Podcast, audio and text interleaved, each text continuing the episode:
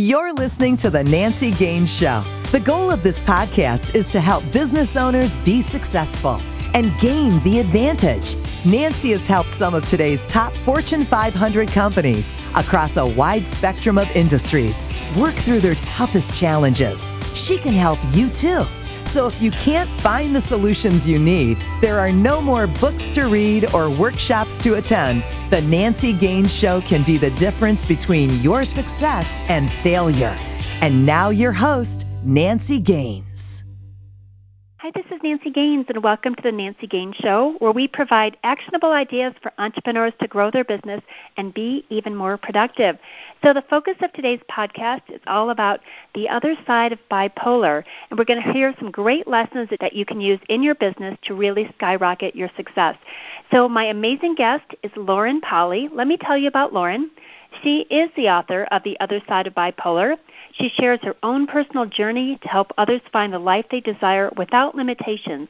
She's shown thousands of people around the world how to engage boldly with themselves, their body, and the world in order to create the life they desire. She is a certified access consciousness facilitator, certified talk to the entities facilitator, an ASHA certified mental speech language pathologist, and a registered yoga instructor. Welcome, Lauren. Is there anything else you want to add? it's a mouthful, isn't it? yeah. Does everyone struggle with that, or is that just me?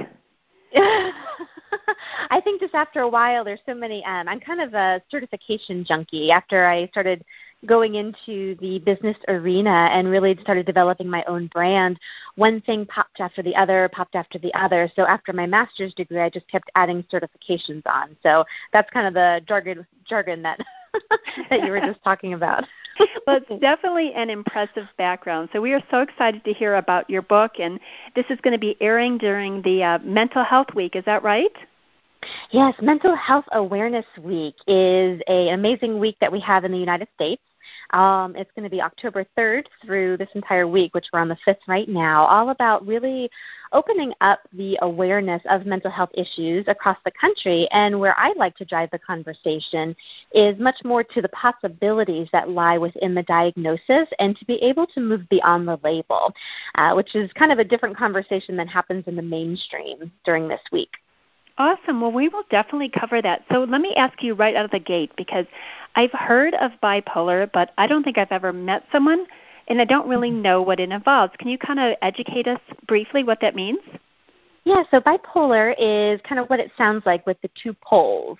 So instead of just having the depressed states like you would if you're clinically depressed and have low interest, low energy levels, um, kind of that black hole energy, more the negative, I guess you would say, you have the flip side of that as well, which is more the mania.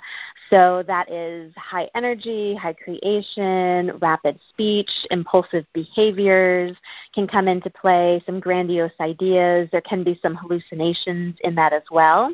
And people with bipolar, they swing back and forth between the two poles. So you go from high to low, sometimes over the course of a couple of months. So there's this secular pattern. Um, and then other times it's very rapid. So from one moment to the other, there's big mood fluctuations. Is there ever any middle? Or you just skip the middle? Uh, it's it depends on the person. I think for me there was a lot of middle and there was a lot of fast. I was diagnosed with the rapid cycling, which is kind of the fast mood swings. Other people will have like three months of mania where they don't sleep at all. They're moving, moving, moving. Um, they can create very destructive behaviors in that state, and then they may settle into a middle ground and then dip off into the depressed state. Um, so it just depends on the person. There's quite a few different types of bipolar. Okay. Well, thank you for clarifying that. When I was in sixth grade, I sat in the back of the room and I was taking this math test that they used to put on the blackboard with chalk. Do you, do you remember blackboards and chalk versus oh, whiteboards? Yes. well, we hit chalkboards, and um, I totally flunked that test, and I'm really, really good at math. And it turns out it was I needed glasses, but to me, hmm. I didn't know I couldn't see because that's just how things looked to me. How did you know that you ha- you were different? Well, I knew I was different just because my awareness of the world didn't really match what I was seeing. Um, and it's interesting, I talk much more and I work much more on the energetic levels, which are more the baser kind of building blocks of the universe and our reality. So it's like when you're having a conversation with someone and they're smiling, they're doing their social niceties, everything seems perfectly fine, yet your gut instinct, your awareness is a sense of like, wow, this person really doesn't like me or they're not listening to me. Um, there's all these multitude of layers that we're aware of in the world, and most people just interact on the surface. Uh, for me, when I was younger, I've always had a very in depth perceptibility of people. I've always been very sensitive and very intuitive. So their inner pain and inner angst really screamed at me above this kind of surface everything is okay.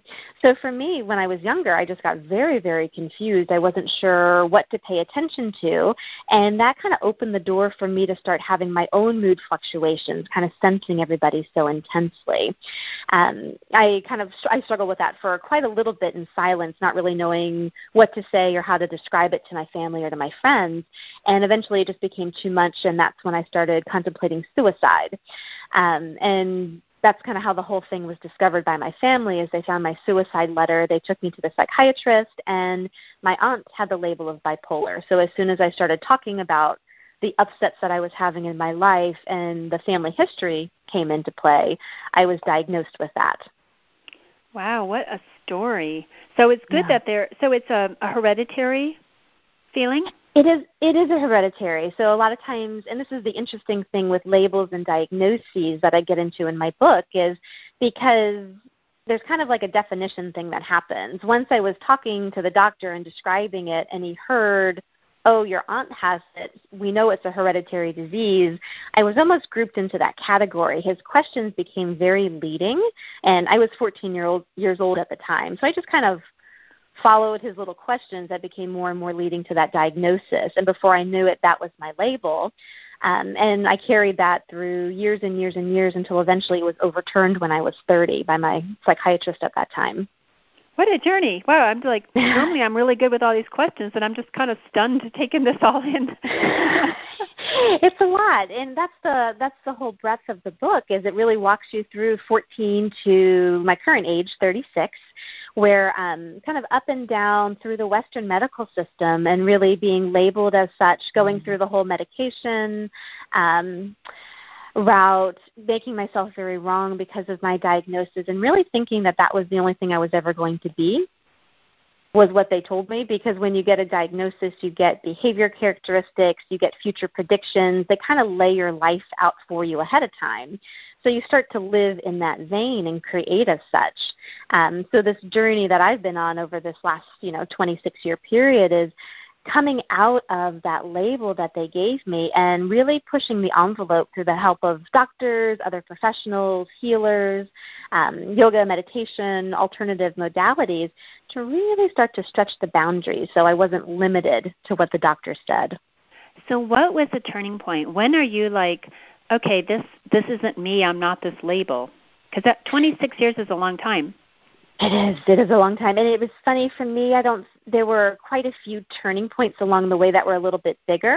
I think the first massive one was when I was 20. I found a holistic psychiatrist, and it was the first time in six years of treatment that he talked about stress management, exercise, energy work, life coaching, like all of these different modalities that actually started to develop all aspects of myself and not limit myself to just managing the diagnosis. So the work with him, when he gave me all these different tools to actually look holistically at my whole body and being, I was able to come off most of the medications I was on because I was given really empowered tools to use so I could function, first of all. And then from there I started like thriving. Um, he was the first one to really light hope for me at the end of the tunnel, that it wasn't going to be the diagnosis forever, that I could create beyond it if I chose to. Smart person. So I I rarely take medicine because it makes my head all I can say is fuzzy. Like I just don't yeah. feel like I'm on my A game. Did you feel that way when you were taking medicine?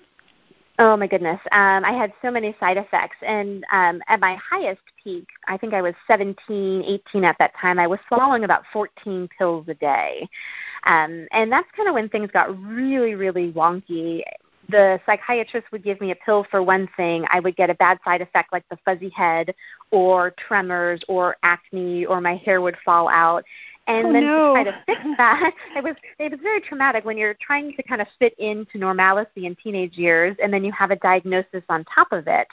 It's hard, and then now you're on medication. You're having side effects. Your poor body is acting out. It gets harder to hide that stuff. Um, so it was a tricky time, but what was interesting is they just kept piling more medication. So they gave me another medicine to try to fix the side effect of this other medication. So before I knew it, there were 14 pills I was taking a day, not just for the bipolar, but I was taking it to try to combat the side effects of the other drugs. Um, so yeah, I had the fuzzy feeling, very disconnected from my body, um, cystic acne, my hair fell out, like I said. I lost my vision from one of them while I was driving a car, which was very scary. Oh wow. Um, yeah, so it's just interesting looking at how we can look at mental health as a holistic thing practices you can put into place that are more more on the natural side that may be able you know if used properly to actually allow yourself to come off some of the heavy doses of medication. And that was my case. I was able to drop down massively on medicine just in the first couple of years using these holistic approaches. Um, and then eventually years and years with different doctors weaning myself even more i got off of them when i was 30 Congratulations. That is just super. So, thank you. You just had a major book launch a couple days ago. Tell us about the book. Are there these stories I'm asking you? Do you cover a lot of this in the book? Oh, absolutely. Yeah, the um, the book is The Other Side of Bipolar, um, and it's it's just it's a very very different book. It's a memoir slash self help book. So it's my personal story. It kind of walks you through kind of the first inklings that I had when I was younger when things started to fall apart, that weird awareness that I was saying, social anxiety, not knowing how to fit into the world, um, and then getting diagnosed, going through the Western medical system with all the drugs, and part two, really coming out the other side. So you see me through the weaning process, learning alongside of me all these different tools, techniques, perspective shifts. Um, to be able and then really to be able to start to apply them in your own life and i wrote the book in such a way where you read like you're learning with me from the doctors or from the therapist, whoever I'm talking to, and then the next following scenes are me actually applying it at my job at the hospital, which is super stressful, or in my relationship, or those kind of self doubt moments that we go into and lose our sense of self worth. Um, so it's really quite a journey that's told in a story form, but um, lots of tools and perspectives along the way for you to gain. So, did you feel vulnerable writing that book? Yes, very much so. Um, it was it was a it was a massive process for myself, especially with mental illness because there's such a stigma out there. Um, and growing up, it was always the hush hush secret of no one needs to know or kind of that point in the relationship where someone was becoming either um, a close boyfriend that I was thinking about getting more involved with, or a friend who I was letting in deeper into my life. That was always the thing in my mind of, oh, is it ready to like share my secret at this point? And to go from that kind of secrecy, shameful state to really the kind of the courage of laying it all out there, I think is such a huge journey that I've been through kind of step by step by step over the years. Um, but there's so many of us out there who are struggling. Like the statistics are huge. There are about 40 million people in the U.S. that have mental illness diagnoses. So for me, it was vulnerable, but also being a voice to speak to people who haven't yet spoken about this and to see if maybe this would open up the lines of communication so they could start to feel more comfortable to at least talk to themselves, their family, and their immediate circle in more of an open and revealing way. That's a real generous gift to people. I mean, so I was as I was preparing for this interview and getting some questions out, I started thinking that as I get older, I'm less judgment, judging of people. Like, who's to say that it's really an illness? Maybe it's just something different, but people label it as an illness. So let me give you an example. I was recently with one of my friends who said he actually can talk to uh, UFOs, and I mean, the old me would be like, okay, well that guy's kind of strange, but now I'm like, well, maybe he can, and I just can't do that myself yet. Like, who's to say it's not true, right? I, I think mental illness is kind of similar. What are your thoughts? Absolutely, and that's um, the subtitle of my book is "Revealing Your Strengths to Move Beyond the Diagnosis," and it's kind of two part. It's finding your inner strength to like kind of pull yourself up by the bootstraps and keep going, but the bigger thing with that is actually finding the strengths and the gifts that lie within the diagnosis. And so often in this reality, like your friend, things that are different are labeled as wrong because people don't function the same way. They look at the world differently and they don't really fit into the mainstream. What this book really dives into and what my journey has been is looking at the strengths that I have and the capacities that when I was younger, I didn't know how to handle, so it kind of looked like craziness or it made me feel crazy. Now, having these tools and these different perspectives, able to utilize those to actually create a life and a living that's really fun for me. Being different without judging myself and without inviting that judgment from other people. That is awesome. So let me ask my fun question, and then if you could share a little bit of how people can find you and work with you if they so desire. My standard question is if you had one more hour in your day, how would you spend it? Oh my goodness, there's so much. I would say creating something. I um I have a lot of creative energy and for me that was one of the massive gifts that was hidden in the diagnosis itself. Um, and when you're highly energetic, if it can be kind of mistaken for a mania state or something a little bit off the beaten path. Um, but that's how I enjoy spending my time. Is that's writing a poem, uh, making a video for my clients. Uh, something out in nature would be beautiful too. So maybe t- writing a poetry about the sunset, which is just setting now in the North Carolina hills where I am. Um, that's how I would spend it. Yeah. Oh, very cool. That's great. I was in California two weeks ago for three days, and I watched the sunset over the ocean every day. And I thought we had cool sunsets here in Denver, Colorado over the yeah. mountains. But wow, over the ocean was just a whole different experience. So I guess no matter where you are, you can find an amazing sunset, huh? Yeah, and it's just so inspiring to actually look to the natural world that shines its beauty and shines its difference constantly without judgment. And yeah. I would love human humans to follow the same the same route to actually see the beauty and difference in themselves without the judgment and in each other. Well, that's exactly what you do in your coaching, right? Yeah, oh, absolutely. I think um, self judgment, I think, is the number one stopping point that we have in everything. I mean, even if it's launching a business, all those self doubts that come into play, or relationships, your self relationship, even, or just creating a life that's fun for you.